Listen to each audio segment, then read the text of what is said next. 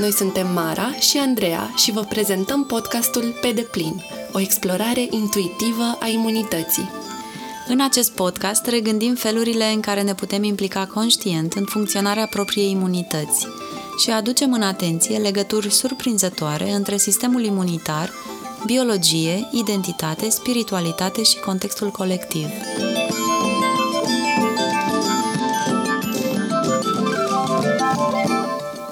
Salutare! Salutare! În episodul de astăzi vorbim cu Ioana Lazar, fondatoarea proiectului Make-A-Wish Food Circle, care s-a născut din pasiunea ei pentru hrană sănătoasă.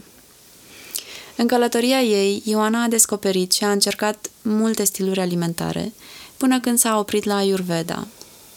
De peste 10 ani, gătește pentru oameni și de anul trecut a început să țină și cursuri online de gătit intuitiv, în care împărtășește cunoașterea ei adunată în toți acești ani. Eu personal am participat la cursul Ioanei de gătit intuitiv anul trecut.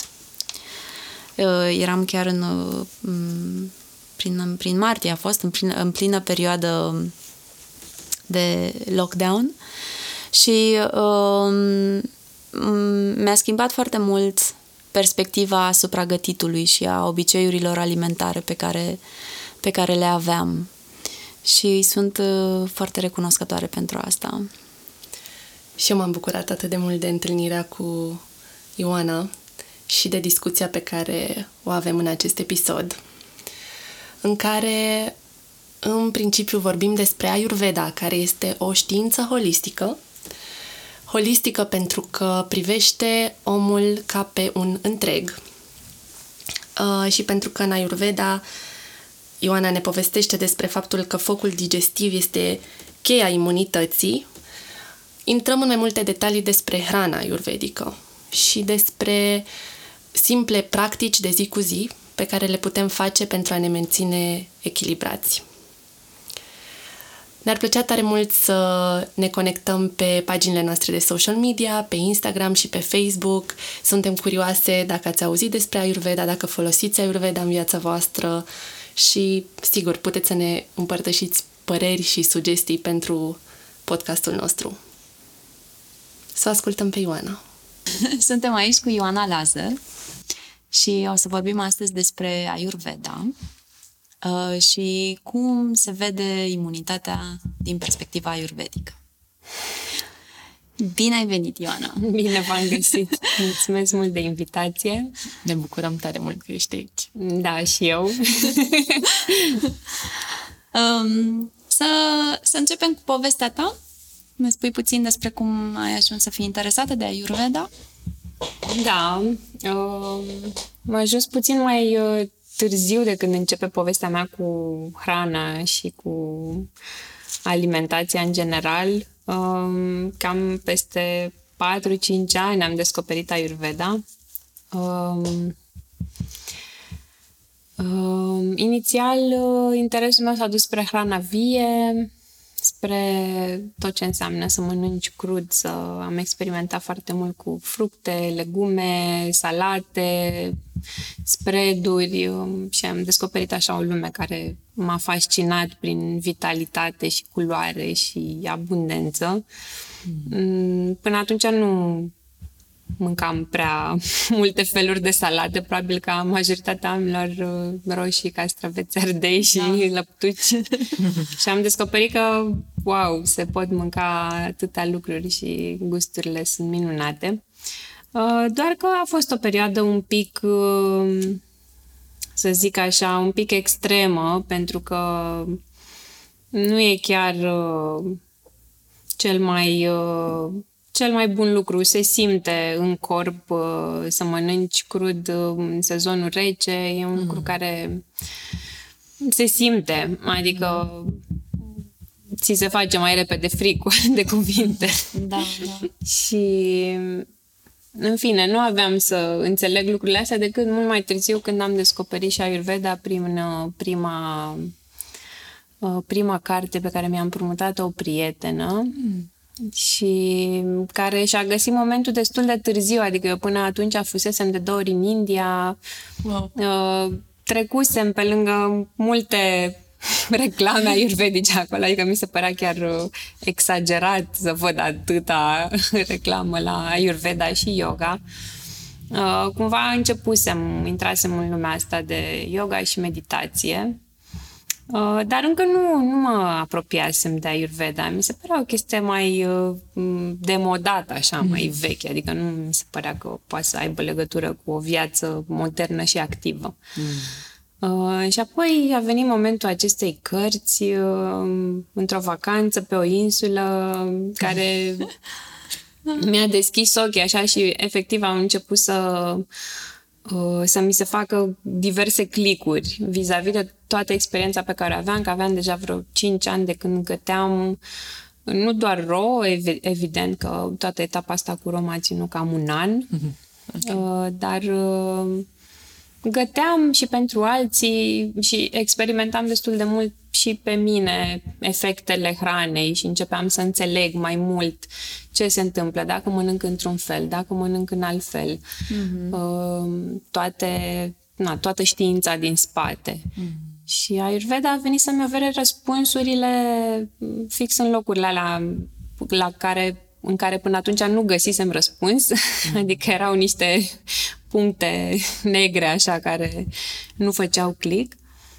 Și de atunci e o, așa, o fascinație continuă, mi se pare, pentru că cu cât aprofundez mai mult, cu atât îmi dau seama că na, lucrurile chiar au, au profunzime și nimic nu e întâmplător în universul ăsta și de fapt asta mm. e și minunat în Ayurveda, că te apropie foarte mult de natura ta și de natură în general, dar noi fiind parte din natură ne, exact. ne facem mai conștienți, cred că, de aspectele astea. Și nu e, nu e deloc ceva demodat, așa cum credeam Chiar asta, concepție. Chiar asta voiam să, să te întrebăm și mi-ar plăcea mult să, să începem cu un soi de explicație pentru cei care n-au auzit de Ayurveda, cam ce e Ayurveda, ce înseamnă, de unde vine și despre ce e vorba. Um, vine din India, asta probabil că e cel mai cunoscut despre ea, că vine din India, din vechea Indie.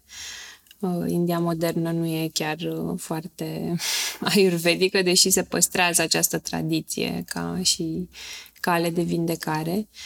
Cred că cel mai important pentru zilele noastre e de înțeles că e o știință holistică, adică mhm. privește omul ca un întreg în care sunt luate în considerare nu doar aspectele fizice, cât și cele spirituale, psihologice și totul are legătură cu totul. Adică orice facem într-un colțișor mm-hmm. al nostru, al ființei noastre, se reflectă într-o altă parte, fie că e vorba de o emoție, fie că e vorba de uh, ceea ce mâncăm, ceea ce gândim, uh, mm-hmm. practicile noastre.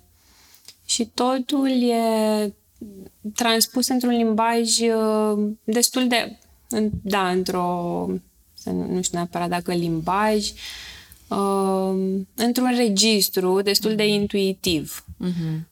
Adică odată ce ai înțeles uh, faptul că elementele naturii se reflectă și în noi, se regăsesc și în noi și ele funcționează pe baza unor principii foarte simple despre care putem să povestim uh-huh. mai încolo. Uh-huh. Um, poți să găsești pe cont propriu uh, căile de a te vindeca sau cel puțin de a ajunge la echilibru. Uh-huh. Uh, dacă e vorba într-adevăr de afecțiuni mai grave, atunci e necesar să apelezi la un terapeut care uh-huh. are o cunoștință vastă asupra ierburilor, asupra plantelor și remediilor care pot fi folosite. Dar altfel, la nivelul la care poate fi înțeleasă de, de către orice om, ne putem găsi vindecarea în simple practici de viață și alegeri alimentare mai conștiente. Mm-hmm.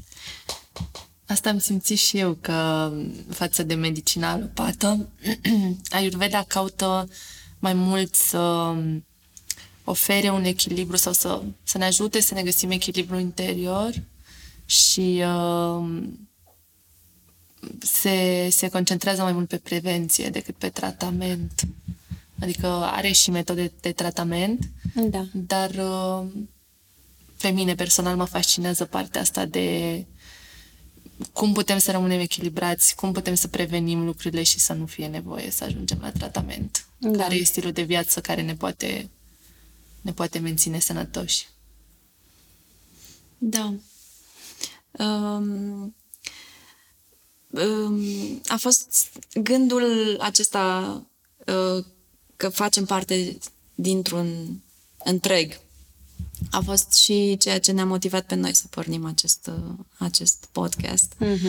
Um, și să găsim acele moduri tocmai prin care ne putem implica în acest proces de prevenție și, când este cazul, și de vindecare, uh, într-un mod conștient, care ar fi modalitățile prin care am putea să facem asta on a daily basis, în fiecare zi. Da.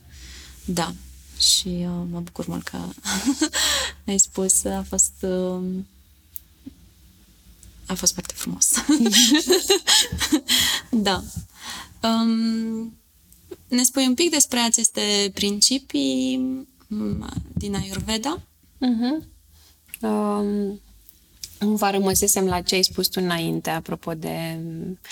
Uh, adică ideea care mi-a venit e că într-adevăr, în Ayurveda se, se recunoaște faptul că chiar putem fi sănătoși, adică o viață fără simptome este ceea ce ne este dat mm-hmm. pe acest pământ. Nu, nu e nevoie să experimentăm mereu de diverse dezechilibre. Și apropo de partea de prevenție, este mult mai, este mult mai ușor, chiar dacă ni se întâmplă ceva, între ghilimele, uh-huh. e mult mai ușor să gestionăm când acționăm dintr-un spațiu de cunoaștere și de conștiență. Uh-huh. Cred că despre asta e vorba uh-huh. în general în, în prevenție. Nu înseamnă că de acum încolo nu o să ne mai îmbolnăvim sau că nu o să exact. mai trecem prin diverse episoade în viețile noastre care să fie mai provocatoare, ci doar că putem să le abordăm altfel pentru că acționăm din acest spațiu al cunoașterii și al mm-hmm. clarității. Adică cumva știm ce se întâmplă exact. și suntem mai capabili să mm-hmm. răspundem în loc da. să reacționăm. Da, da, da. Da, această cunoaștere internă da. a felului în care Și poate nici nu ne mai dezechilibrează atât de tare. Exact. Mm-hmm. Nu mai e nevoie chiar să să ne ducem în cele mai negre mm-hmm. zone ale ființei. Mm-hmm. Deși, na, uneori e nevoie să ajungem și acolo ca să învățăm și să acționăm altfel. Da, principiile de bază în Ayurveda sunt ce, ceea ce probabil știe, știe cea mai multă lume care a aflat despre Ayurveda, despre cele trei constituții, cele trei doșe, care sunt uh, reflecții ale principiilor uh, care, sub care funcționează întregul univers, și anume aceste elemente ale naturii. Ele în Ayurveda sunt în număr de cinci. Dacă e să extrapolăm așa un pic în medicina chinezească, sunt în număr de șase, că mm. e cumva uh, abordarea este similară, tot ca știință holistică. Mm-hmm. Și ele sunt aerul, uh, focul, apa, aer, um, aerul, focul, aerul, focul, uh, apa, apa, apa, pământul Pământ. și eterul. Eterul fiind uh, mm. ceea ce este mai puțin văzut. Subtil, mai subtil. mai subtil, exact. Uh-huh. Adică mai subtil chiar și decât aerul. Uh, ele se combină, unul e conținut de altul, dar cele trei doșe practic stau sub semnul aerului, focului și apei. Uh-huh. Și de aici regăsim în oameni uh, aceste elemente sub diverse combinații, în diverse proporții. Adică cu toții suntem o combinație unică de aceste trei, uh, în paranteză cinci, dar uh-huh uh, elemente ale naturii. Uh, unii oameni au mai mult aer, alții oameni au mai mult foc, alții au mai multă apă și e destul de ușor să ne dăm seama chiar și la nivelul ăsta de oamenii care au mai mult foc uh-huh. uh, se zice, nu? Că te-ai aprins, uh-huh. uh, bea un pahar cu apă, liniștește-te, adică ei sunt constituțiile de foc, care în general se, se aprind mai repede la nivel mental, uh-huh. uh, dar și corpul lor stă sub aceeași, uh, sub același principiu și uh, tendința către boală, tendința către dezechilibru, practic, are de-a face cu focul. Adică atunci când focul iese de sub control, e nevoie uh-huh. să aducem remedii care să potolească acest uh-huh. foc. Spre exemplu, o persoană care are constituție predominant pita, uh, și petrece mult timp uh, la soare, la mare, vara sau într-un mm. climat tropical, uh, apoi uh, se duce și mănâncă ceva iute, uh, are o conversație aprinsă în care se înflăcărează și devine poate critic sau agresiv sau uh, își apără cu foarte multă convingere credințele, s-ar putea să experimenteze și niște simptome fizice de la atâta foc. Mm-hmm. Și anume, nu știu, poate să aibă probleme digestive, poate mm-hmm. să se înfierbânte la propriu, să se încălzească mm-hmm. sau poate să experimenteze o erupție, un soi de inflamație. Toate astea sunt tendințele Constituției PITA. Ce ar putea să facă ca să își tempereze focul ieșit de sub control? Păi să în primul rând, să stea la umbră sau să se ducă într-un loc în care temperatura e mai plăcută în interior, uh, ca să se răcească la mm. propriu, să bea ceva rece, nu exagerat de rece, dar să se mai uh, răcorească pe interior. Multe băi în mare. Multe băi în mare, da, dar nu în mijlocul zilei. uh, asta zic, o plimbare undeva într-un loc liniștit și mai răcoros. Adică sunt lucruri intuitive pe care le putem da. face ca să contrabalansăm principiul acesta care a ieșit de sub control un pic, mm. care a mm. ieșit, care se află în dezechilibru. Și bineînțeles, să aleagă fructe și salate în loc de mâncare gătită și iute mm. sau carne sau lucruri care creează aciditate sau uh, pur și simplu multe arderi, necesită multe arderi exact. în interior. Hmm. Pot să, pot să dau un mic uh, exemplu aici. Uh, am avut niște probleme de piele pe care le am în continuare uh, și chiar am simțit această, acest foc de care ziceai și singurul lucru care mă ajută, adică pe care am descoperit că mă ajută de fiecare dată, adică este să-mi fac un duș rece sau cu apă mai spre rece. Și asta mm-hmm. chiar calmează. Calmează, da, da, da. Da. Erupția și inflamația. Inflamația, da, da, e chiar, chiar e ca o, un, un fel de foc pe, pe piele, mm-hmm. așa, se simte. Se simte ca un... Mm-hmm. Da. Și da. constituția ta ayurvedică este... Eu sunt predominant kafa și apoi uh, pita.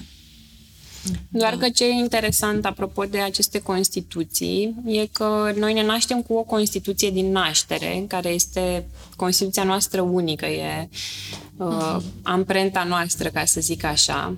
Și practic nu sunt doi oameni la fel. Uh-huh. Doar că de-a lungul vieții putem să experimentăm dezechilibre care țin și de alte doșe sau de obicei dezechilibru are de-a face cu doșa predominantă. Ea e cea care tinde să intre în dezechilibru. Uh, dar uh, putem să experimentăm și din alte doșe. Adică chiar dacă tu ești caf, acum e dezechilibrul tău poate să țină de mm-hmm. pita și atunci da. trebuie să acționezi asupra echilibrării principiului focului. Da, da, da. Și astea sunt, de fapt, cele două principii care stau la baza uh, înțelegerii doșelor sau uneltelor cu care putem să, um, să operăm în, în lumea asta, și anume o să le zic în engleză pentru că în română eu încă nu le-am găsit uh, okay. traducerea okay. potrivită. E like attracts like, adică uh-huh. dacă avem um, uh, doșa predominantă, focul, atunci tendința noastră este să atragem lucrurile care ne stimulează, să atragem tot înflăcărat. Tot în, uh, da, în sensul ăsta înflăcărat de aceeași natură. și opposites balance.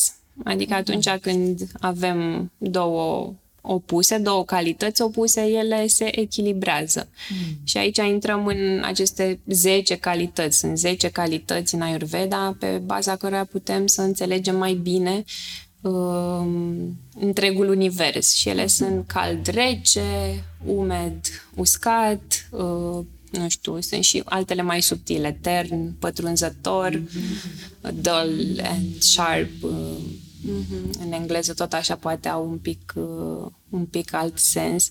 Ele sunt 10 perechi de calități pe care le regăsim în noi, le regăsim în hrana noastră, le regăsim în mediul nostru, în anotimpuri, mm-hmm. în perioade ale zilei și cumva dacă înțelegem toată această alchimie, atunci e foarte ușor să facem alegerile care să ne echilibreze, mm-hmm. care nu înseamnă neapărat să apelăm la doctor sau la uh, Uh, na, terapeuți, la suplimente, la tratamente, ci pur și simplu să facem mici ajustări de-a lungul zilei, în rutina noastră, în viețile noastre. Adică dacă sunt practici care nu ne susțin, uh-huh. acum ca să trecem poate puțin la altă constituție, la Vata, uh-huh. care stă sub principiul aerului.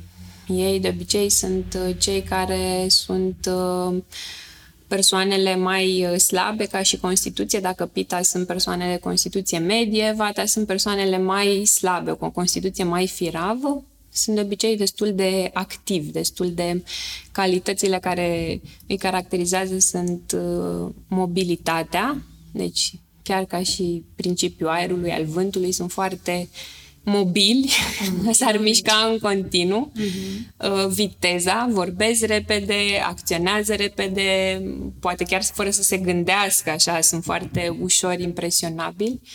Um, ce mai, ce ar mai fi? Um, și la nivel mental, cumva? La, la nivel mental sunt, da, sunt cei care, se zice, sunt cu capul în nori, pentru că uh, Uh, sunt persoane foarte creative, foarte imaginative. Uh-huh. Pot fi chiar uh, persoane care lucrează în... Uh, adică sunt atrase de zonele astea de, de channeling, de spiritualitate, meditație. Deci uh-huh. cumva foarte mult aer, pentru că mintea, de fapt, stă sub semnul aerului, al aerului și al eterului.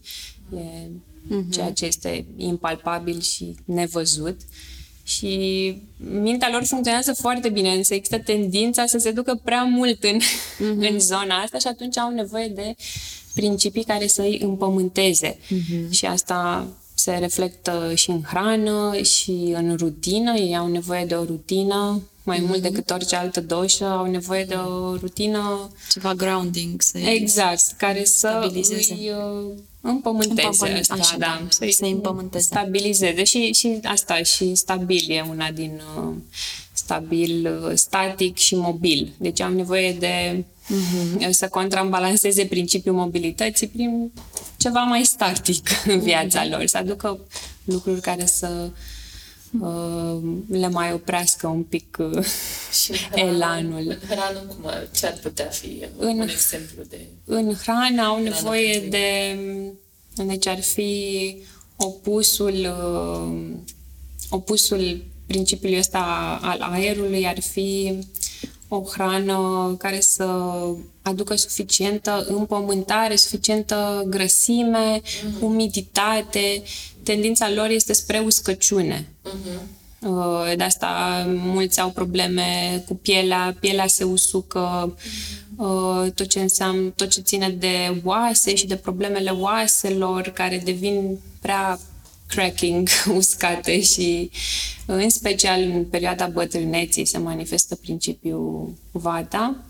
Uh, și atunci au nevoie de o hrană umedă și mai consistentă, mai grasă, să zic așa, dar nu neapărat uh, foarte grasă cât uh, mai cremoasă, exact. Adică multe supe, mâncăruri cu sos, Uh, nu neapărat lucruri reci. Adică o persoană vata, dacă o ține pe salate în timpul iernii, care iarna din nou e sub uh, toamna, mai ales începutul de iarnă, uh, toamna și începutul de iarnă sunt sub semnul vata, adică sunt dominată de principiul aerului, al uscăciunii, bate vântul, se usucă, totul mm-hmm. cade, atunci e momentul în care chiar trebuie, dacă ești o persoană vata, să aduci în alimentația ta lucruri care să te împământeze, grounding, să mănânci o supă în fiecare zi, uh, nu știu, lapte cu turmeric și toate, toate uh-huh. băuturile astea hrănitoare.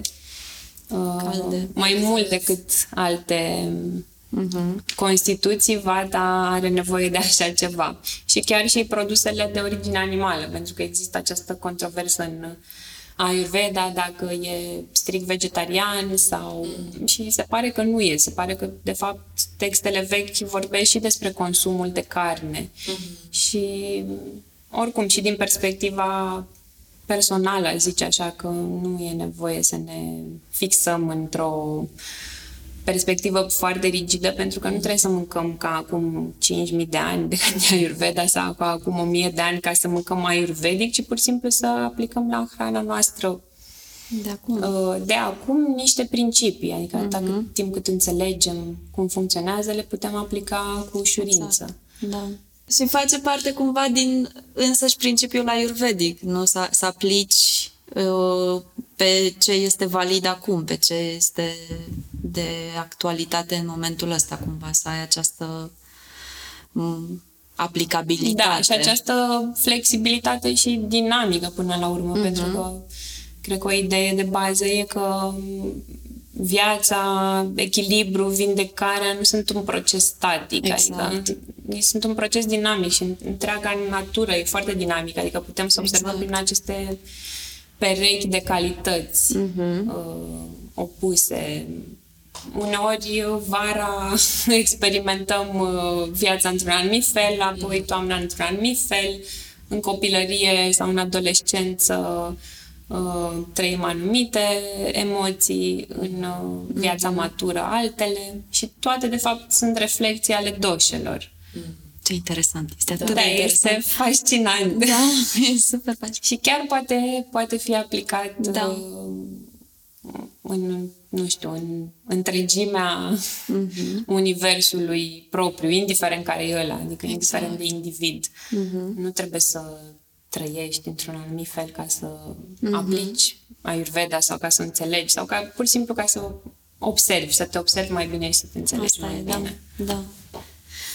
Și felul în care putem folosi aceste principii, uh, aceste opuse, perechi de opuse, este cumva să ne regăsim starea într-una dintre, dintre perechi și atunci să facem cealaltă, adică, spre exemplu, dacă eu mă simt uh, apatică sau uh-huh. n-am energie, da, exact. așa, mă uit cumva să văd cam care ar fi da, o... care ar fi the opposite. The opposite. Ca să aduci echilibru. Uh-huh. Dacă te simți apatică, vezi ce te ce face să te simți bine. Sau ce mare uh-huh. în natură sau în uh-huh. întâlnire cu un prieten, o discuție, nu știu, un buchet de flori, uh-huh. puțină mișcare, orice. Da, da, da. Nu trebuie să fie neapărat da.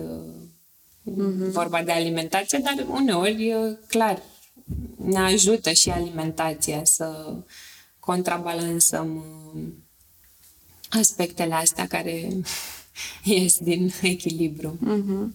Da. Da, și oricum, calitățile în sine, adică tot așa, nu trebuie memorate sau mm-hmm. trebuie pur și simplu înțelese, percepute, după mm-hmm. aia exact. devine da. intuitiv să, mm-hmm. să aplici. Exact. Mă gândesc așa că dacă le știi dinainte, cumva um, doar îți, îți, îți oferă un cadru de observare, un, un limbaj pentru mm-hmm. ce ai putea da, observa la tine. Exact, da. un framework uh, spre care să... Da. Structură. O structură, da. da. O structură a conștientizării, cumva. Da, și cu cât, uh, adică experiența mea a fost cu cât am aprofundat mai mult uh, studiul, pentru că am studiat pe cont propriu Ayurveda și am mai descoperit câte un autor nou sau câte un mentor nou, pentru că în afara țării noastre, cel puțin în state sau chiar și în alte zone ale lumii, pare că e destul de aplicată, adică e, uh-huh. e chiar trendy. Uh-huh. La noi nu simt că este încă foarte trendy. Da. și na, nu înseamnă să faci. Nu înseamnă că tot ce e trendy e nasol, adică da, da. da, da, da. chiar, da. chiar e de invitat în viețile noastre. Și asta e că cu fiecare uh, nouă lectură parcă se, se relevă noi profunzim și încep așa să să vezi totul în jurul tău prin lentila uh-huh. ayurvedică. Adică am început să aplic la, bineînțeles, la mine, la prieteni, uh-huh. să vorbesc despre asta, să-i întreb, să, să înțeleg mai mult cum funcționează. Uh-huh. Și e fascinant așa chiar să, uh-huh. să te uiți la un om și să îți dai seama de anumite lucruri și chiar să vezi frumusețea acestei constituții unice pe care o avem fiecare dintre noi, pentru că suntem o proporție unică între aceste mm-hmm. elemente. Da. Uh, niciunul nu e doar pita sau doar vata. Are exact. și din celelalte și e, e foarte mm-hmm. frumos așa și fascinant să le descoperi. Da. Foarte frumos, mi se pare super frumos. Că îți oferă cumva această lentilă și un mod de a interacționa diferit cu lumea din jur. Mm-hmm. Și cu oamenii și și cu da. lumea naturală. Să... Da, cu oamenii, cred că în primul rând, pentru mine a fost fiind uh, predominant pita și având această tendință spre a deveni un pic uh, critică sau un pic foarte uh, apărătoare de convingerile proprii, adică uneori am senzația că doar eu am dreptate, că doar așa e și nu e niciodată doar așa. Există o multitudine de perspective. Um, m-a ajutat să, să acționez în relația cu ceilalți într-un spațiu al compasiunii. Pentru că dacă înțelegi că na, fiecare avem dezechilibrele noastre mm-hmm. și fiecare avem tendințele noastre de a ne duce într-o zonă sau alta, dar când există această cunoaștere în spate, uh, Na, e, e inerent cumva se, se naște și compasiunea mm-hmm. și mm-hmm. capacitatea de a-l înțelege mai mult pe celălalt și locul în care se află sau perioada vieții sau experiența pe care o traversează. Mm-hmm. Da. Eu aș avea uh, curiozitatea, de fapt aș, aș vrea să duc cumva discuția în zona subiectului imunității. Așa. ne-am pierdut. Nu ne-am pierdut, nu ne-am pierdut deloc. Nu simt că ne-am pierdut, dar mă tot uh, apasă întrebarea. Cum este văzută imunitatea în Ayurveda?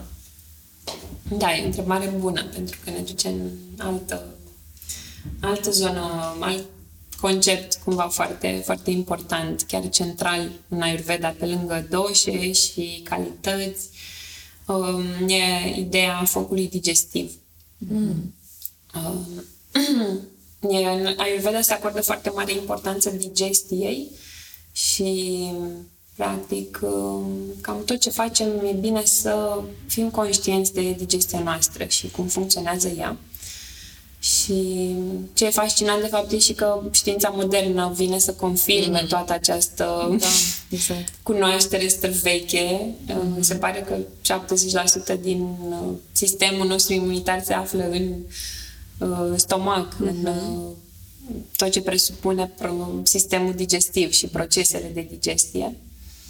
Uh, descoperiri recente cu bacterii, uh-huh. cu, fără de care n-am putea să uh-huh. ne menținem sănătatea și imunitatea.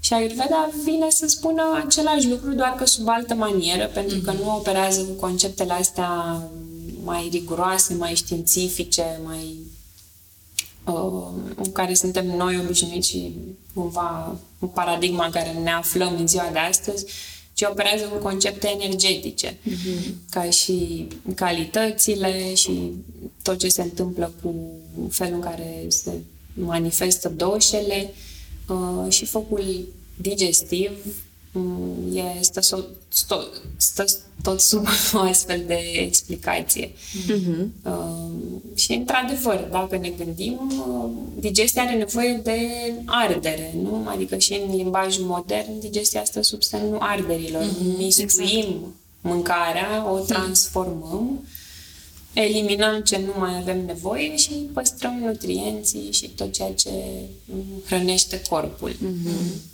Uh, în Ayurveda e chiar mai simplu de înțeles decât atâta, pentru că dacă vorbim de un foc, atunci el trebuie întreținut prin uh, principiul căldurii. Mm. Și asta nu înseamnă să mâncăm doar alimente calde, mm-hmm. deși Ayurveda are această preponderență spre mâncarea uh, preparată termic, mm-hmm. Ci în funcție de Constituție să adaptăm, dar să urmăm niște principii simple care să ne întrețină acest, acest foc digestiv. Să nu-l stingem atunci când el funcționează, cam asta ar fi important. Uh-huh. Și aici vin uh, aceste combinații de alimente, cum combinăm alimentele, când mâncăm fructele, să nu mâncăm fructele după masă, pentru că ele aduc, uh, în primul rând, răcesc. Ele sunt un aliment rece, uh-huh. acid, uh, care are tendința de a fermenta dacă bolul alimentar care se află deja în Uh, sistemul nostru digestiv nu a fost digerat și ele rămân acolo, creează uh, putrefacție, mm-hmm. toxicitate mm-hmm. în timp, ceea ce în uh, Ayurveda stă sub denumirea de ama. Mm-hmm. Ama este această, practic, toxicitate care, odată ce se stabilizează în sistemul digestiv, se poate răspândi cu ușurință și în alte locuri din corp. Uh-huh. Și atunci sistemul nostru imunitar practic este pus în pericol. Uh-huh. De asta, ca să avem grijă de sistemul imunitar, avem grijă în primul rând de digestie, uh-huh. prin da. uh, a mânca alimentele, în primul rând, alimente de sezon, asta ar fi regula de bază, să ne hrănim cât mai corespunzător cu sezonul, deși în ziua de azi tendința e să na, consumăm roșii iarna și da, așa uh, e mai știu eu ce alte lucruri vara.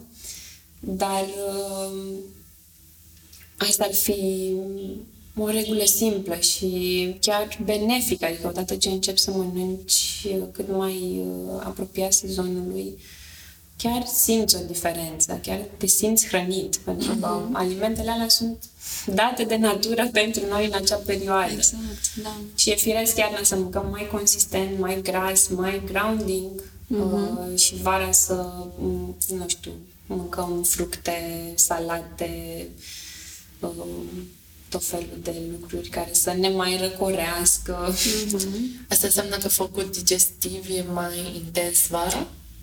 Focul digestiv e mai intens iarna, pentru că are nevoie, mm. corpul are, practic, digestia e mai accelerată iarna. Mm, și okay. vara este mai, mai light. Mm. El nu trebuie să ruleze la aceeași capacitate în vară. Mm. Și de, de, există și diferențe în felul în care arde focul în funcție de doșe? Da, clar. Astea sunt... Uh, de asta e bine să existe cunoașterea asta a doșei, mm-hmm. pentru că, într-adevăr, uh, deci cei care au focul digestiv cel mai puternic sunt uh, în constituție de foc, de foc. Vita, mm-hmm ei, în general, sunt persoanele care nu au probleme sau aparent nu au probleme, uh, pentru că digeră tot și mm-hmm. poate să mănânce orice în orice combinație, mm-hmm. în general până la o anumită vârstă. uh, asta poate putem cu toții să observăm că nu mai putem să consumăm chiar aceleași alimente pe care le-am consumat când eram copii sau când eram mai tineri și că focul digestiv se schimbă odată cu înaintarea în vârstă. E practic vorba și de acest nivel de toxicitate care se acumulează. Mm-hmm. Mai ales dacă nu facem nimic în privința asta. Exact. Se acumulează mm-hmm. și na, de asta există și în Ayurveda practice de toxifiere mm-hmm. Care să curețe mai în profunzime tot ceea ce s-a acumulat și practic e ca un restart al sistemului digestiv și al imunității, adică mm. poți să încep de la zero. N-am experimentat, uh, aștept uh, terminarea perioadei de mămigie ca să uh, experimentez o astfel de detoxifiere. Chiar și în India știu că erau foarte la, la mod, așa, adică multă lume opta pentru pancia karma. Sunt multe clinici care îți oferă uh-huh. această experiență care se, se face doar sub îndrumarea unui practician. Mm-hmm. Uh, și e complexă. Poți să faci și acasă niște, niște lucruri, mm-hmm. dar da, ce să faci într-o clinică e un pic mai complex. Și pentru mine e ceva de explorat, da. pancea karma, dar e un proces complex de detoxifiere, adică mi se pare că și da, practicile prin care treci și procedurile prin care treci sunt destul de provocatoare ca din, din ce știu eu despre Da, ele. cred că sunt provocatoare mai ales pentru minte, pentru că da. ce se... Corect. Uh, corpul trece printr-un proces, adică eu, ca și constituție de foc, care da. nu rezistă foarte mult dacă îi se face foame, în general, asta da, e una da, din da, caracteristicile pita, nu. Dacă li se face foame, s-a terminat, nu mai să vorbești cu ei, că o să fie iritați și nervoși. Bineînțeles, în funcție de na, cât, cât de mult pitau sau cât de în dezechilibru e, dar mm-hmm se mai atenuează atât cu vârsta, dar tot rămâne acolo și na, pe partea de postit am văzut lucrul ăsta, adică nu prea, nu prea am reușit de-a lungul timpului. Nici nu mi-am propus fiind cu alăptări și din astea, dar uh, înainte de asta sigur nu, nu propuneam. Acum, mai recent, n-am, n-am mai putut, dar nu prea rezist la foame și e foarte provocator pentru minte. Mm-hmm. Exact. Cel mai ușor pentru de a ține post, de fapt, este pentru vata, pentru că ei oricum au tendința asta de mm-hmm uh, adică sunt schimbători uh-huh. și apetitul lor este foarte schimbător și focul digestiv, uh, prin urmare, este schimbător. Uh-huh. Adică ei poate să stea jumătate de zi fără să mănânce nimic și apoi să mănânce o cantitate mare de mâncare. Uh-huh. E practic like attracts like, pentru că sunt foarte rapizi, foarte schimbători, foarte mobili uh, și atrag după sine fix această uh, na, lipsa nevoii de a mânca, mm-hmm. care de multe ori e, da, eu sunt foarte ok așa, adică nu am nevoie, nu trebuie. Dar pe plan subtil, că de aici pornisem de la ce se întâmplă cu mintea în detoxifiere sau în, practic, în, în orice am face, mintea este cea care rulează acolo mm-hmm. programele. Mm-hmm. Și uh-huh. în cazul Vata, cu cât îi oferi mai multă stabilitate și rutină, uh-huh. uh, atunci devine mai grounded și mintea devine mai, mai clară sau poate are mai mult focus. El uh-huh. tendința să treacă foarte repede de la una la alta. Uh-huh. Da. Eu am observat asta și ca uh, CAFA, eu fiind CAFA predominant. Așa că despre CAFA oricum nu prea Nu, nu prea, da. să... da. Da, am observat că dacă îmi propun să postez, um, reușesc, nu mi-e foarte greu, um, dar pentru că observ această anduranță care cred că e cumva caracteristică tipologiei mm-hmm. este ea. Mm-hmm. Adică pot să îndur cum ar fi eu și foamea și sete pentru o perioadă mai lungă de timp. Adică am observat asta față de alte, da. alți prieteni de mei. Mm-hmm. Dacă merg la drum, spre exemplu, nu trebuie să mă opresc, să merg la baie de prea multe ori. Adică am o, o, o, exact. rete, o capacitate de retenție destul de mare. Mm-hmm. Ceea ce nu este benefic neapărat, pentru că în anumite situații nu da. Da, e una din tendințele de dezechilibru asta cu retenția de apă. Da, retenția de apă, exact. Cafa, da, da, da. sub semnul apei. Mm-hmm. Dar uh, e și ce ai spus tu foarte bine cu anduranța, mm-hmm. capacitatea de a uh, fiind uh, tipurile, constituțiile un pic mai solide, ei în general sunt chiar binecuvântați, binecuvântați cu o sănătate de aur. Mm-hmm. Adică dacă nu intră în zona de dezechilibru, care din păcate, în zilele noastre, cred că e mai, uh, mai mare la constituțiile CAFA, pentru că dietele moderne, adică mm. dietele, ce mâncăm, ce se oferă ca și mâncare la draftul supermarketului, este foarte CAFA, adică multe făinoase, mm-hmm. multe lactate, și tendința CAFA este de a se îngrășa și foarte mulți oameni care mm. sunt CAFA, în loc să se bucure de această sănătate uh, naturală cu care au fost înzestrați se duc în zona de obezitate și atunci e foarte greu să mai iasă din, uh, din acel cerc vicios.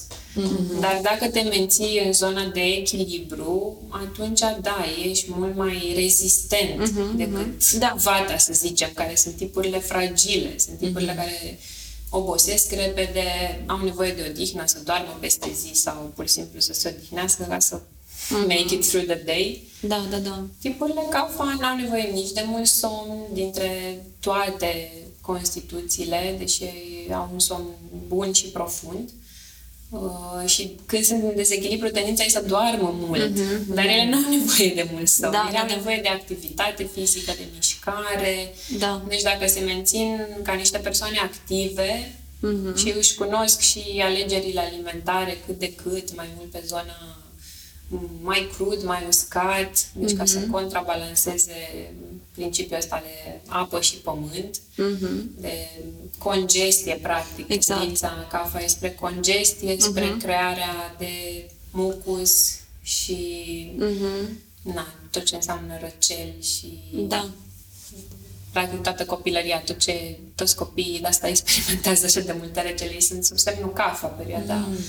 De început a vieții este sub semnul CAFA și pentru ei e firesc să devină mereu cu nasul înfundat, mereu congestionați. Adică e o tendință firească, dacă cunoaștem lucrul ăsta, uite, putem să contrabalansăm, putem să îi încurajăm să mănânce și mai multe fructe și legume, nu doar cereale și lapte și Exact. spre ce trag ei. Exact. Deși Da. au nevoie de această împământare și ei, dar uh, nu în exces și nu cum Da. na, se, se promovează sau se încurajează prin alegerile care ne se pun la dispoziție în ziua de astăzi, mai ales pentru copii, adică mult dulce. Și dulcele Exact. e fix ceea ce agravează cafa, adică e Da. tendința cea mai Mhm. uh, păguboasă Dezechilibrantă. Da. da. Da, și tendința asta spre mult. Eu am remarcat la mine că atunci când sunt în dezechilibru, e pur și simplu fac excese de orice, adică nu doar de mâncare, dar și de lipsă de somn sau stau, mă dau pe net excesiv de mult. Uh, am, e așa, e Da. ca o... Ai, ai și anduranță. Am și anduranță, asta Da. e, că asta vine și cu... um, Mă ajută foarte mult, mă ajută și în profesia fa- mea foarte mult chestia asta, că, că pot să Da. țin multe chestii, dar mă și uneori nu, nu dau seama că mi-au prea mult, mult mai mult decât Da. pot și cad pe, pe panta asta a excesului și atunci e... Da, e Da. trebuie să pășesc în cealaltă direcție. Dar atunci Spre că mai știi, puțin. adică chiar dacă eu asta am observat, chiar dacă faci niște alegeri, adică m, și eu am tendința să mănânc prea sărat și îmi place mâncarea nu să fie foarte sărată, adică nu genul care îmi pun sare înainte să o gust, dar să dacă o gust și nu are suficientă sare, mi-e foarte greu să nu adaug, adică trebuie să aibă nivelul ăla de sare. Și apropo de gusturi, că și gusturile sunt reflectate în elemente și sunt gusturi care ridică anumite doșe și altele care le scad. Și cumva trebuie să ne situăm tot așa într-o zonă de echilibru, iar pentru pita gustul sărat este gu- gustul care accentuează uh, gustul acru, gustul sărat. Uh, Și da, n-ar trebui să îmi pun altă sare, dar uneori mai reușesc să nu pun alteori, nu reușesc, dar măcar o fac dintr-un loc de conștientizare și cunoaștere. Și parcă e altceva, știi, chiar dacă intri în zona aia, măcar știi și ok, acum Îți asumi. Exact. mi-au asumat, asta Da, e. da.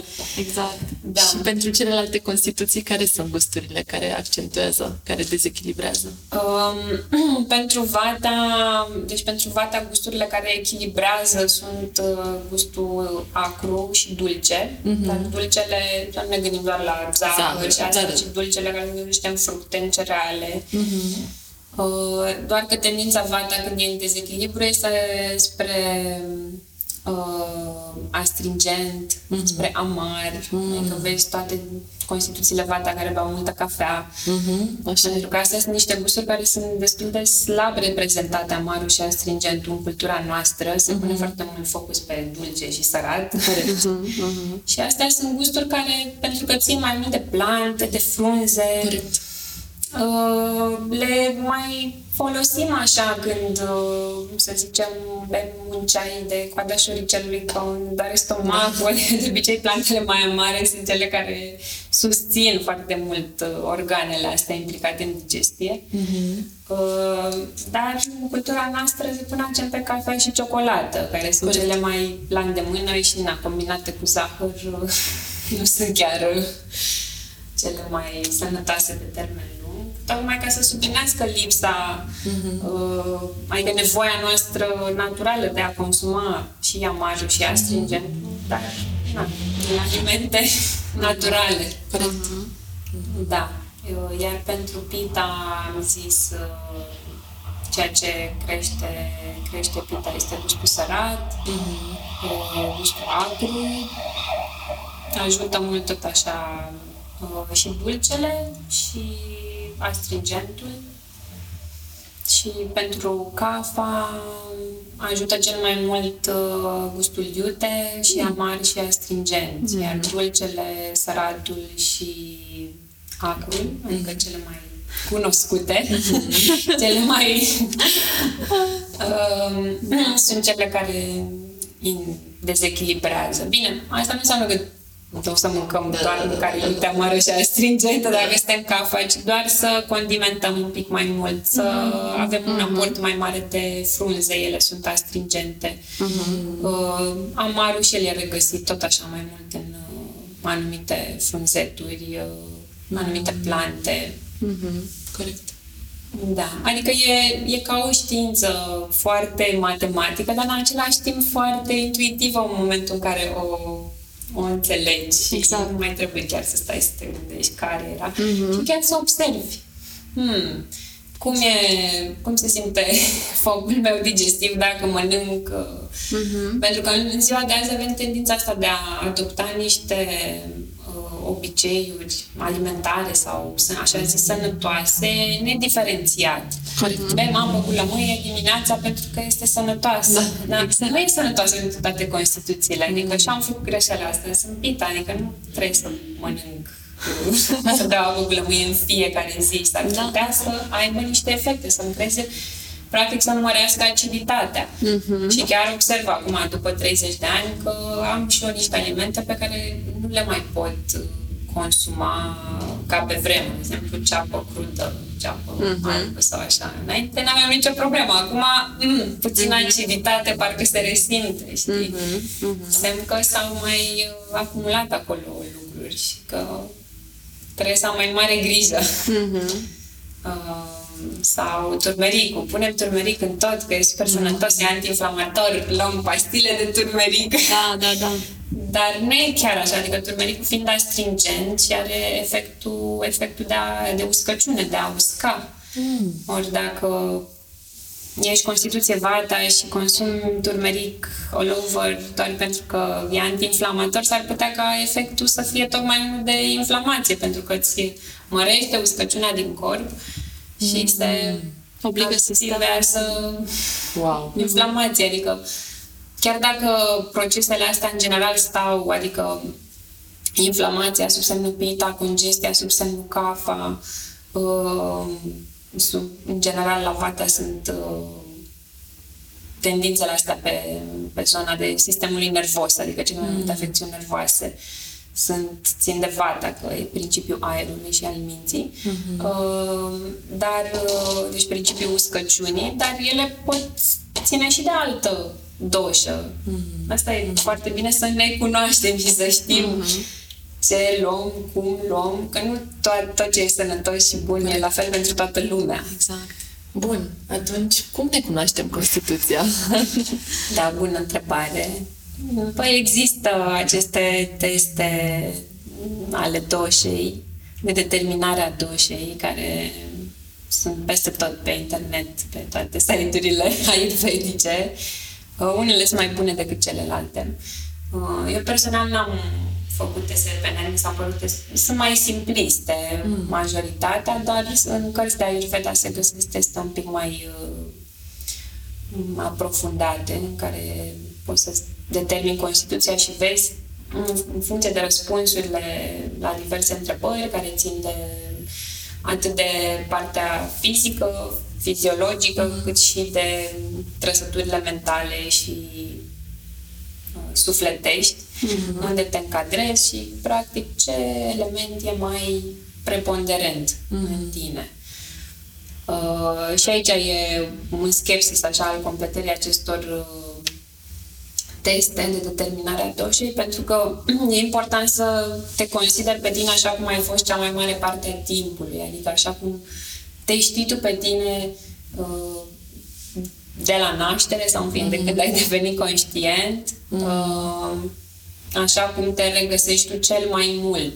Și apoi asta ar fi o primă completare și apoi o a doua completare ar putea fi cu așa cum te regăsești tu în, nu știu, ultimul an sau ultimii trei ani, dacă mm. simți că uh, la unele întrebări, mm, da, pe uite, așa eram când eram mai mică, dar acum s-au schimbat și aș bifa altceva. Uh-huh. Atunci faci o completare cu cum te știi tu uh-huh.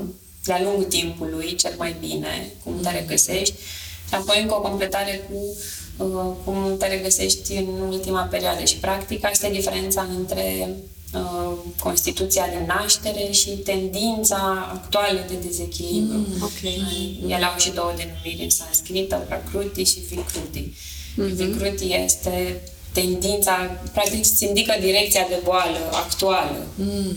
Nu înseamnă neapărat că ești bolnav, dar ce care e direcția și că acolo trebuie să lucrezi. Mm-hmm. Mm-hmm. Mm-hmm. Ok. Și uh, apropo de cărți sau de carte, spune că într-un fel a fost o carte a fost care o... a, acea carte uh, le poți spune ce carte da. sau le poți spune celor care, ne ascult, celor care ne ascultă în ce direcție pot să cerceteze, dacă vor să afle mai multe despre Ayurveda. Da, sunt, uh, este acest autor David Froley care m-a, mi-a deschis mie ochii cu o carte care ulterior am citit că e o carte avansată de Ayurveda, că nu e pentru începători. Mm-hmm. Dar mie mi-a plăcut tocmai pentru că aduce profunzime. Mm-hmm. După aia am văzut că există într-adevăr și nivelul mai simplificat. Uh, se numește Ayurvedic Healing și mm, practic am tot pe aia o răsfoiesc așa mm-hmm. când chiar dacă între timp uh, am mai luat contact și cu alți autori. Un alt autor cunoscut este Vasant Lad, mm. care e un uh, mentor uh, octogenar sau nu știu exact, e foarte bătrân mm-hmm. și are o sănătate de aur, un indian el și cu soția lui sunt uh, niște figuri uh, proeminente, ca să zic așa, în lumea Ayurvedei și, în general, cam toată lumea se raportează la ce au zis ei, ce au scris ei, că, până la urmă, e vorba de interpretarea unor texte foarte vechi, mm-hmm. uh, pe care nu cred că poate să facă oricine. Mm-hmm. Dar acești doi autori, uh, David Froley și Vasan Lad, cred că pot mm-hmm. oferi așa oricui o bună introducere și chiar uh, spațiu suficient de aprofundare, adică nu e nevoie să citești 10 autori. Uh-huh. Și sunt sigură că fiecare are nota lui unică și perspectiva lui unică. Uh-huh. Da. Aduce ceva.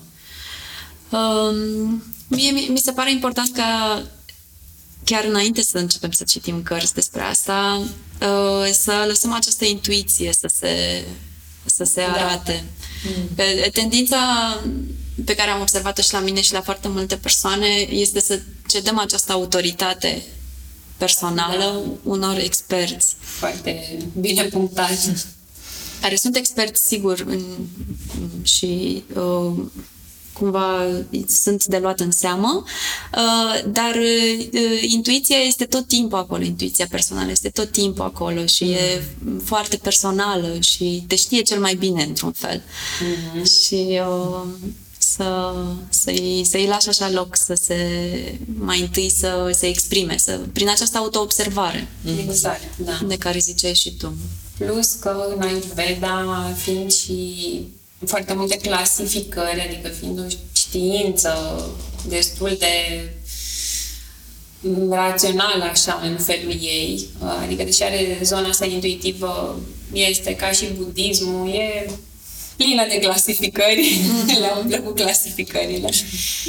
Și există foarte multe liste și recomandări, yeah. Uh, mai ales că există recomandările astea de alimente permise sau nepermise, mm-hmm. între ghilimele, pentru fiecare doșă. Și mai ascultam și la alți, uh, alți oameni pe care îi asculte pe internet, alți mentori, uh, că există această tendință a oamenilor atât ce descoperă, descoperă Ayurveda sau merg la un uh, terapeut ayurvedic să devină atașați de aceste liste, de aceste mm. recomandări. Ok, mm. eu sunt pita, atunci am voie asta, n-am voie asta, știi? Și asta mm. nu aduce decât rigiditate și exact. Ce spune parcă cedăm autoritatea noastră și uh, acea intuiție, acel mm-hmm. ceva interior care ne poate ghida destul de bine. Când ceva nu ne face bine, simțim mm-hmm. sau mm-hmm. ne putem da seama din uh, ceea ce am citit, ceea ce am uh, mm-hmm. integrat în noi, fără neapărat să zicem, în cartea asta zice că așa. Mm-hmm Exact. Sau uh, asta e voie, dar asta nu e voie. Până la urmă e foarte mult și de context și de cum consumăm alimentul ăla, în ce stare, mm-hmm. dacă am folosit condimente, dacă nu. Că chiar dacă e pe lista de nu, dacă îl consumăm din când în când și e condimentat mm-hmm. astfel încât uh, susține focul digestiv, că uite asta, apropo, am uitat să zic la focul digestiv, Uh, atunci e, se schimbă situația și nu trebuie să rămânem în zona aia de rigiditate și exact, da. practic mai, mai, mai departe de cunoaștere decât de... Mm-hmm. Exact, da. Vrei să ne mai povestești puțin despre cum aplici tu Ayurveda în viața ta? Poate și de partea asta spuneai că ai uitat de condimente, de condimente și da, da. Uh, focul digestiv. Cum se întâmplă în viața ta Ayurveda. Da. chiar e, chiar e importantă partea de condimente și chiar uh, am observat așa că de când țin cursurile astea online uh, e highlight-ul cursului, cum mm. condimentele sunt ceea ce toată lumea își dorește să aducă mai aproape în viața lor, dar poate că nu au încercat, nu au îndrăznit, nu au știut mm. cum. Uh, pe lângă faptul că sunt minunate ca aromă și ne fac să ne simțim foarte bine, mm-hmm. pentru că până la urmă ăsta e un alt principiu de bază că experimentăm prin cele cinci simțuri mm-hmm. tot ceea ce, ce facem, inclusiv exact. mâncarea, nu doar prin simțul gustului și prin exact. simțul mirosului și al văzului și de asta toate simțurile sunt uh, implicate și sunt importante în experiența hranei. Uh, ele susțin și focul digestiv, adică aduc acel acea intensifică acele arderi mm. de care noi avem nevoie, adică nu bem apă rece în timpul mesei ca să nu oprim focul digestiv, mm-hmm. dar aducem un pic de condimente ca să îl stimulăm, ca să mm. funcționeze mai bine și mai ales uh, aici tot așa intuitiv poți să-ți dai seama care sunt alimentele care au nevoie de mai multe condimente, mm. care sunt mai provocatoare pentru, să zicem, un foc digestiv al Vata, care e mai schimbător sau mai uh, sensibil mm-hmm. uh, și ce putem să facem, na, dacă e pita. Condimente nu înseamnă doar chestii iuți, cum mm-hmm. se consideră de multe ori, că e condimentat, da, așa se zice la noi, dar nu înseamnă neapărat uh, doar iute. Condimentele și ele acoperă toate, toate gusturile. Mm-hmm. Uh, și sunt minunate. le invit așa, le tot descoper practic de atâția ani. Practic de când am fost în India, atunci mi s-a deschis și mie uh, ușa asta mm. spre universul condimentelor. Pentru că e într-adevăr irezistibil, adică un desert cu cardamon mm. sau uh, chiar și chiar și laptele acela pe care laptele cu turmerii pe care mm. îi beau cu cardamon sau cu puțin piper. Adică îți dai seama care alimente au nevoie de un pic de stimulare și na, unii își dau seama pe să zic așa, pe pielea lor, că poate nu digeră foarte bine leguminoasele, deci tot ce înseamnă fasole, linte, mm-hmm. Alții poate au provocări atunci când consumă conopită, brocoli, varză, kale, deci toate astea din familia Brassica. Mm. Uh, laptele sau lactatele este și el se știe mai mult decât în acel timp, se știe astăzi că e provocator pentru focul digestiv, dar poate fi mult mai bine asimilat dacă e consumat separat și cu cardamon, să zicem un pahar de lapte cald, decât dacă e consumat cu banane în milkshake rece. Mm-hmm. Adică that's a no-no pentru orice constituție în general. Mm. Uh, Care și da, nu, nu, nu știu dacă mai... Adică pot să vorbesc mult, dar în același timp uh, cred că mai bine mă uh, îmi oferiți voi un cadru ca să nu mă duc prea departe. Care sunt uh, condimentele tale preferate?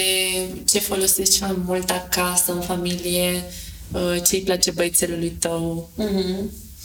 Sau ce îi face bine? Uh, condimentele mele preferate diferă în funcție de perioada din viață în care mă aflu. Mm. În perioada când am călătorit mai mult și inclusiv în India, mâncam mult mai iute, adică începusem să experimentez la greu iutele.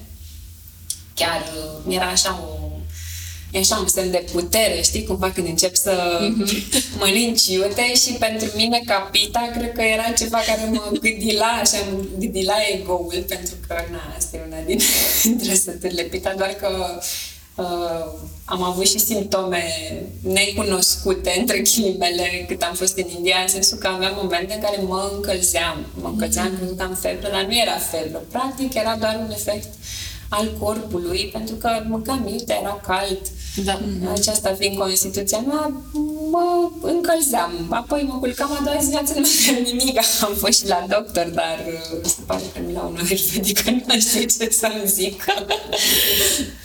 uh, și da, atunci era o perioadă în care eram mai pe iute, mai pe, pe chestii mai tare. Acum mai, să zic așa, mai subtilizat un pic uh, aromele și gusturile. Uh, în continuare mă inspir destul de mult din bucătăria indiană, dar m-am dus mai mult în zona ayurvedică care e mai moderată și practic nu, nu că nu acceptă, nu primește doar face niște recomandări mm-hmm. de genul uh, mai bine fără ceapă și usturoi pentru că sunt uh, stimulatoare. Mm-hmm. Uh, și am început să experimentez și genul ăsta de gătit. Mm-hmm. Uh, dar atunci mă folosesc de ghimbir. Ghimbirul a cam rămas așa, e predominant, uh, adică să îl regăsesc în toate perioadele mele de gătit, pentru mm-hmm. că, nu știu, are prospețimea aia, adică nu e chiar iute mm-hmm. și aduce acea prospețime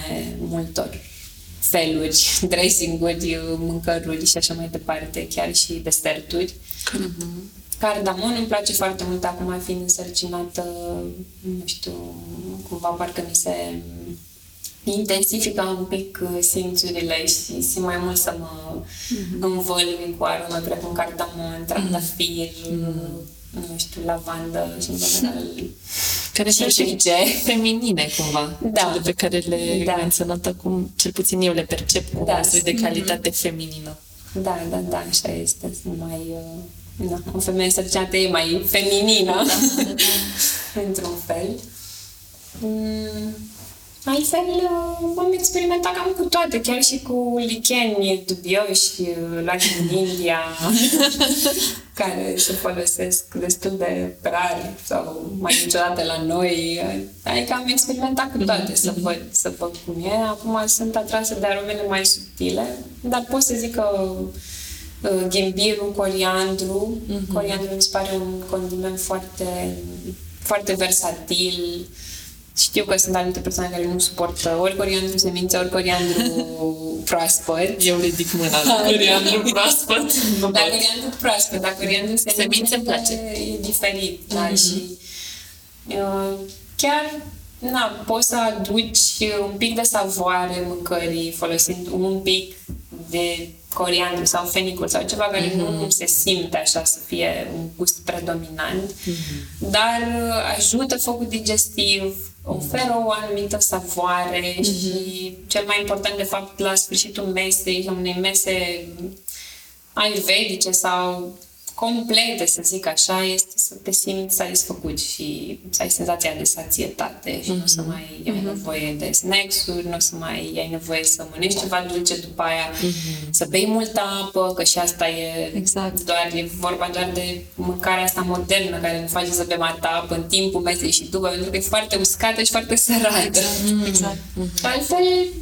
adică până în zilele noastre nimeni nu se gândea că trebuie să bei 2 litri de apă pe sau trebuie să bei două pahare, nu știu, adică tot felul de raționalizări de genul ăsta. Mâncarea era suficient de umedă, de mm-hmm. cremoasă, apoasă, cum vrei să zici, încât să bei când se sete la un da. moment dat, dar nu mm-hmm. să trebuia să bei sau să te gândești să raționalizezi mult procesul ăsta. Mm-hmm. Îmi, uh, îmi amintesc de cursul tău de gătit pe care eu l-am făcut anul trecut și asta ce tocmai ai zis acum, ce tocmai ai zis acum uh, faptul că uh, după o masă completă te simți împlinit, pur și simplu nu-ți mai vine să mai mănânci altceva, asta a fost o revelație. Una dintre revelațiile de la cursul tău. Asta, senzația asta că am terminat de mâncat și sunt împlinită, nu, nu mă mai bine. Sunt bine, da, nu. Și, și dacă nu am senzația asta, îmi dau seama că, ok, mâncarea n-a fost, da, n-a fost destul de texturată sau gusturile n-au fost destul de echilibrate sau ceva mi-a lipsit cumva da, da. și da, asta e un semn că da, data viitoare da. să mă gândesc, să folosesc intuiția un pic uh, mai bine mm. în, da. Uh, în cum îmi organizez masa. Da, și eu, chiar acum fiind însărcinată, parcă sunt, uh, na, mai atentă la lucrurile astea, pentru că mi se face foame dacă nu mănânc o masă completă, adică mm-hmm. e important să fie și orezul ăla acolo sau ceva cereală. Exact. Da. Prefer o cereală decât pâine, dar na, pentru că mai există și pâine acum ea, din fericire. Am început să mai consum și eu, dar uh, nu e același lucru, adică efectiv mi se face foame mai repede și observ asta sau mă duc la cutia de curmale și parcă aș mânca ceva dulce, dar apoi mi-aduc aminte, da, păi n-am mâncat decât uh, exact. o supă și, nu știu, ceva pe lângă, poate n-au fost mai multe, n-am avut timp să fac și... Mm-hmm Exact, e, da. e ok, adică o să mănânc urmani la dar măcar știu că data viitoare hai să pui și de un că se face repede sau... Exact, exact, da, da, da. Tocmai ca să pot să mă ocup după aia de alte activități fără să mai mă gândesc la Exact, mâncare. Asta, da. Adică exact. ca supită. Da, da, da, da. da. Fata poate să treacă peste... Da, da, da, da, da. Da, și asta a fost. Și asta a fost și pentru mine o revelație, așa că da, odată ce ești satisfăcut, nu mai ai pe cap tot timpul chestia asta, să mănânc, ce să mai mănânc. și ai și destulă energie ca să, da, să treci da. prin zi. Adică, la nivel subtil, și mintea beneficiază de aceste combinații de gusturi, de arome, de mm. sațietate mm-hmm. și de alimente cât mai pure, mm-hmm. cât mai satvice e, se zice în mm-hmm. da? mm-hmm. care sunt cât mai uh, puțin provocatoare pentru sistemul digestiv, pentru simțuri, nu le excită da. neapărat și pur da, și da. simplu te menții în zona aia în care ești satisfăcut, ai mâncat, you can go on through the day exact. fără să mai uh, cheltuiești energie. Exact. Da. Fără să mai cheltuiești energie. Asta ar însemna că excitarea simțurilor nu e ceva... Adică poți, poți să dezvolți un pic partea asta de excitarea simțurilor și dacă e da, sănătoasă sau nu? Uh, mai există încă o clasificare în Ayurveda care se referă la sattva, rajas și tamas. Mm. Sunt cumva cele trei atribute, cele trei calități ale minții, ale lumii spirituale, mm. mentale, nevăzute. Mm-hmm. Uh, și ele sunt toate necesare, mm-hmm. chiar dacă sattva se referă la armonie și claritate, raja se referă la stimulare mm. și tamas la deja se duce în zona de inerție, de letargie sau ignoranță, mm-hmm. toate sunt necesare. Adică sattva este mintea pură, clară mm-hmm. și practic persoanele sattvice pure sunt foarte greu de găsit, adică sunt doar profeții sau cei iluminați, nu trăim doar în lumea sattva. Mm-hmm. Uh, în general ne situăm în zona rajas, care e zona stimulării, a activității, dar avem nevoie de rajas, pentru că rajas, practic, e ceea ce ne îndrumă, mm-hmm. este motorul care ne, ne, exact. ne mișcă, ne motivează în fiecare zi, dar alimentele care sunt de natură rajasică, mm-hmm. e bine să nu le uh, favorizăm, să nu le aducem chiar în prim plan. Mm-hmm. Astea fiind uh, ardei iute, în general astea stimulatoare, cafeaua, mm-hmm. pot fi mai multe, dar uh, adică sunt unele care poate ar fi neașteptate, apropo de liste, dar nu are rost să mm-hmm. intrăm în liste și da. așa.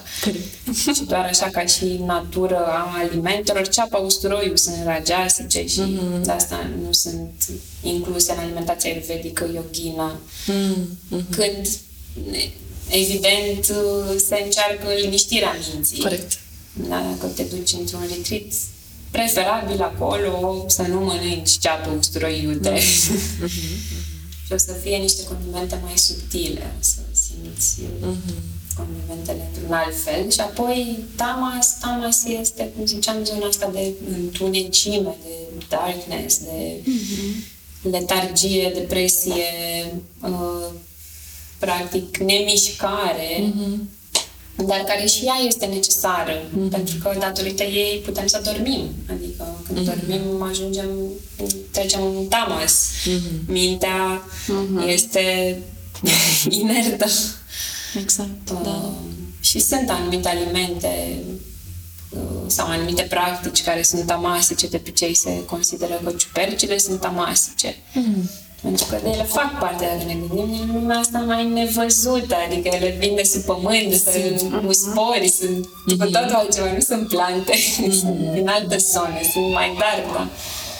Uh, și aici diferă foarte mult, uh, apropo de liste și recomandări în funcție de uh, deschiderea pe care are autorul. Mm-hmm. Pentru că unii recomandă cu moderație sau în anumite momente, asta nu e bine să ne atașăm de liste, liste sau idei sau alta. Da. Dar, în general, alimentația modernă e mai prageasică și tamasică decât statică și de asta e bine să invităm alimentele uh, satvice în viața noastră, care sunt, în general, legumele și fructele în stare crudă uh-huh. sau sucuri, uh, sau gătite nu uh, profund, nu foarte gătite, adică gătite la abur, gătite mai light. Mm-hmm. Nu ca de cocos, ghiul, laptele considerat sadvic, uh, câteva din condimente, cardamonul, nu știu dacă și imbirul. În fine, mm-hmm. sunt alimentele mai light în general, că ca noi să ne putem gândi mai uh-huh. aproape de starea lor naturală și neprocesate. Care, neprocesate și care nu uh, nu prea au provocări pentru sistemul digestiv. Deși, mm-hmm. na, laptele e controversat în ziua de azi, dar în felul în care se consuma laptele în India străveche și cu condimente e cu totul altfel, pentru că se pare că o mare problemă, adică Ayurveda zice că o mare problemă cu laptele de este că este pasteurizat, mm-hmm. homogenizat și trec prin toate aceste procese mm-hmm. în care el își pierde enzimele digestive, Correct. adică el și le pierde din mm-hmm. momentul în care trece de un anumit punct de fierbere, dar apoi la pasteurizare și Correct. toate Correct. procesele astea industriale. Și de asta oamenii nu mai digeră laptele, pentru că Mm-hmm. Nu mai, nu mai e natural lapte, nu mai e pur. Exact, exact. Adică el vedea recomandă laptele ăla organic, care în ziua de azi e relativ greu de găsit. Corect. Da. Da. Mm-hmm. Um, mie îmi place foarte mult ce ai zis, cum ai descris ciupercile. Um, îmi place mult felul ăsta de a te gândi la de, de a te gândi la alimente și la ce mănânci, cumva, chiar dacă nu știi neapărat că alimentul cu tare este stimulativ sau este de natură tamasică sau mai știu eu, felul ăsta de a um, observa cum te face pe tine să te simți un anumit, uh, un anumit aliment și cum um, cum este el regăsit în natură mm-hmm. și din, din observarea asta foarte simplă să, să-ți faci așa niște legături uh, în minte legate de da. natura alimentului pe care îl mănânci și natura da. exact, natura da. ta și a stării. În moment dat. Exact, da, da, da. da. Cum, da. cum interacționează starea ta din, din moment cu starea da. naturală a unui aliment. Da. da. Da, de exemplu cu ciupercile, ele sunt aceeași categorie tamasică ca și carnea și carnea e tot tamasică. Uh-huh. Și, na, ca vegetarian sau vegană, în, în ultimii 10 ani pot să simt că ciupercile mi-aduc altceva uh-huh. față de alte legume când le consum. Uh-huh. Și una da. sunt ciupercile champignon care sunt light, așa, dar mânca ciuperci și tache și erau wow, adică aproape că mâncam carne, nu eram sigură mm-hmm. era un, un gust atât da, de, da, exact. de intens și eram așa la limita între îmi plac sau nu-mi plac nu, adică simțeam că mă hrănesc într-un fel diferit. Mm-hmm. Mm-hmm. Și da, e important să dai seama ce ai nevoie într-un anumit moment. Adică dacă ai nevoie de grounding, go for it. Exact. Mâncă ciuperci sau ouă mm-hmm. sau brânză sau mm-hmm. ce simți că te împământează, poate chiar dacă ești cafa, știi? Și mm-hmm. dacă ai trecut printr-o furtună emoțională, you need exact. that. Exact. Exact, da.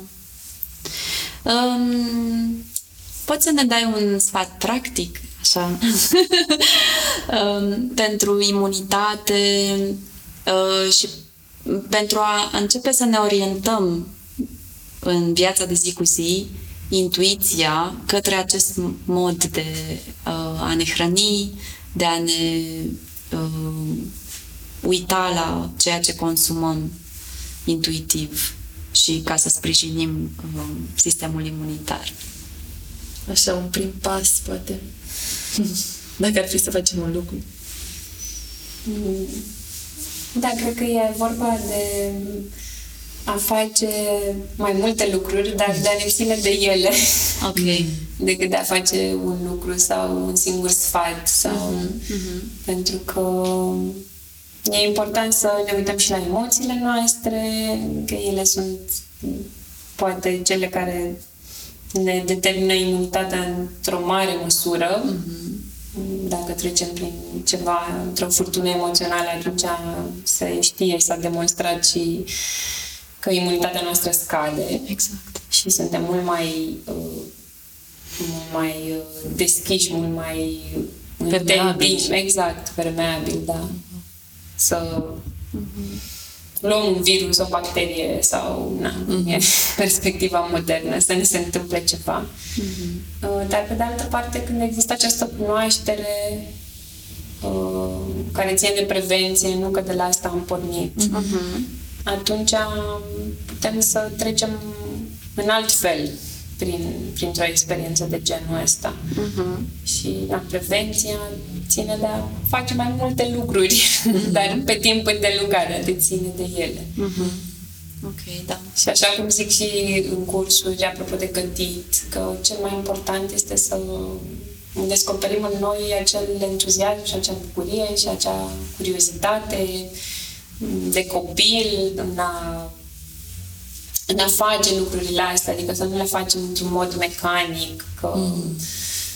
ne, fie că ne preparăm hrana, fie că, exact. nu știu, facem yoga sau alt tip de mișcare sau să ne le alegem așa după cum simțim, după cum e sufletul nostru și să punem bucurie în ele, că atunci mm. ele o să se o să facă parte din noi în mod mm. firesc. Da, da. Și atunci au valoare și au valoare în prevenție și, de fapt, ne menținem imunitatea. Așa e, da. Am, am auzit undeva, nu știu dacă tu mi-ai zis asta sau are altcineva, uh, că cel mai, uh, cel mai bun ingredient, cel mai delicios ingredient într-o mâncare este energia bucătarului. Ce frumos! Da. Ce frumos. Da, e ingredientul cel mai important, de fapt, nu? E Da. acea, acea prana care nu se vede Mhm. și pe care putem să o luăm dintr-o masă corectă și completă, dar Mhm. dacă nu a pus ceva și dragoste în ea, Exact, exact. nu ne aduce același lucru. Mhm. Da. Spune-ne care sunt proiectele tale acum și cum te pot găsi cei care vor să lucreze cu tine. Um, proiectele sunt, în general, uh, se învârt în zona cursurilor online de aproape un an de zile. Um, o zonă pe care mi-am dorit uh, de mult timp să o abordez și am făcut-o prea puțin înainte de pandemie și corona, care ne-a mutat uh, pe toți pe online. Da. Și, ce să zic, sunt recunoscătoare că am avut această șansă, pentru că sunt o experiență minunată pentru mine, adică mă bucur foarte mult să pot să dau mai departe din uh, toate lucrurile astea și de Ayurveda și, în principal, ce, ce presupune să gătești, să, să te bucuri de mâncarea pe care o faci. Uh, Sunt cursuri de gătit vegan, dar recomandările ca și în această discuția noastră nu sunt strict vegane, pentru că nici eu nu sunt strictă. Uh, Chiar dacă îmi consum carne, mai consum lactate și, cum ziceam, suntem diferiți, avem constituții diferite, diferite și nevoi diferite și e important să, să nu rămânem într-o zonă foarte îngustă că doar așa e bine sau în alt fel.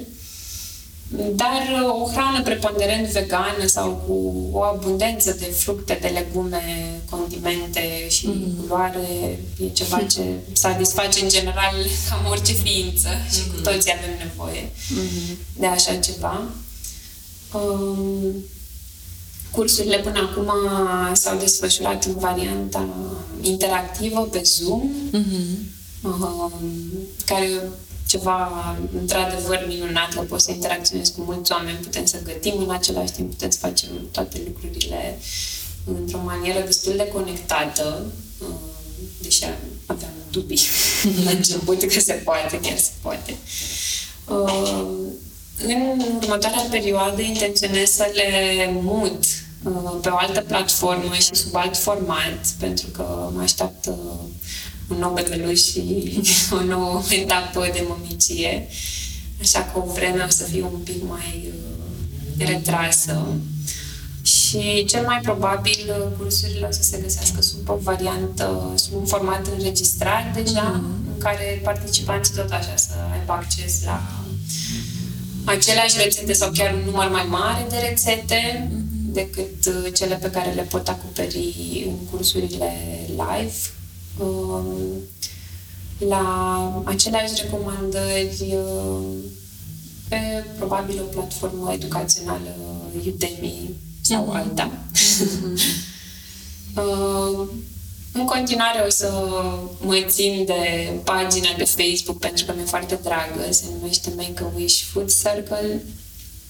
Uh, Acolo am început să scriu cam de 2 ani, când uh, tot așa sub uh, impactul unei noi vieți de familie, poate că nu mai aveam contact cu atâția oameni ca înainte, cu mulți oameni pentru care am gătit sau mulți oameni care mă știau din zona, în perioada în care găteam foarte mult.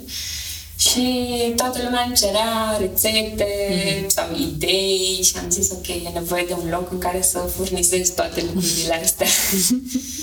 și l-am pus pe pagina aceasta de pe Facebook. Uh, mai am și alte planuri, eu, un profil pe Patreon și tot așa ca să ajung și, și la alți oameni. Uh, Instagram-ul e un pic uh, lăsat în umbră în perioada asta, dar uh, da, cei care, care își doresc mă pot găsi și acolo, însă Facebook-ul e, e zona în care sunt cele mai multe rețete sau mm-hmm. cea mai multă inspirație în bucătărie. Super! Ioana, mulțumim foarte, foarte mult! Și eu vă mulțumesc. A fost extraordinar. Da, a fost o conversație foarte plăcută. Și pentru mine chiar uh, uh, am spus mai multe decât uh, aș fi sperat, cumva, nu știu, prin flow vostru sau legat toate așa, sau prin flow nostru. Exact, cred că prin flow-ul nostru, Tuturor. da. Da. Bine. Mulțumesc. Mulțumim și noi Să mulțumim. fie să folos. Așa să fie pentru toată lumea. Cam atât pentru azi. Mulțumim că ați ascultat și ne reauzim marțea viitoare. Abonați-vă la newsletter. Găsiți link în notițele episodului pentru a face asta. Și conectați-vă cu noi pe Facebook sau pe Instagram dacă aveți întrebări sau vreți să împărtășiți din experiența voastră. Ne-am bucurat să vă cunoaștem. Trimiteți acest episod unui prieten sau lăsați un review, pentru că în felul acesta puteți să susțineți munca noastră. Pe curând!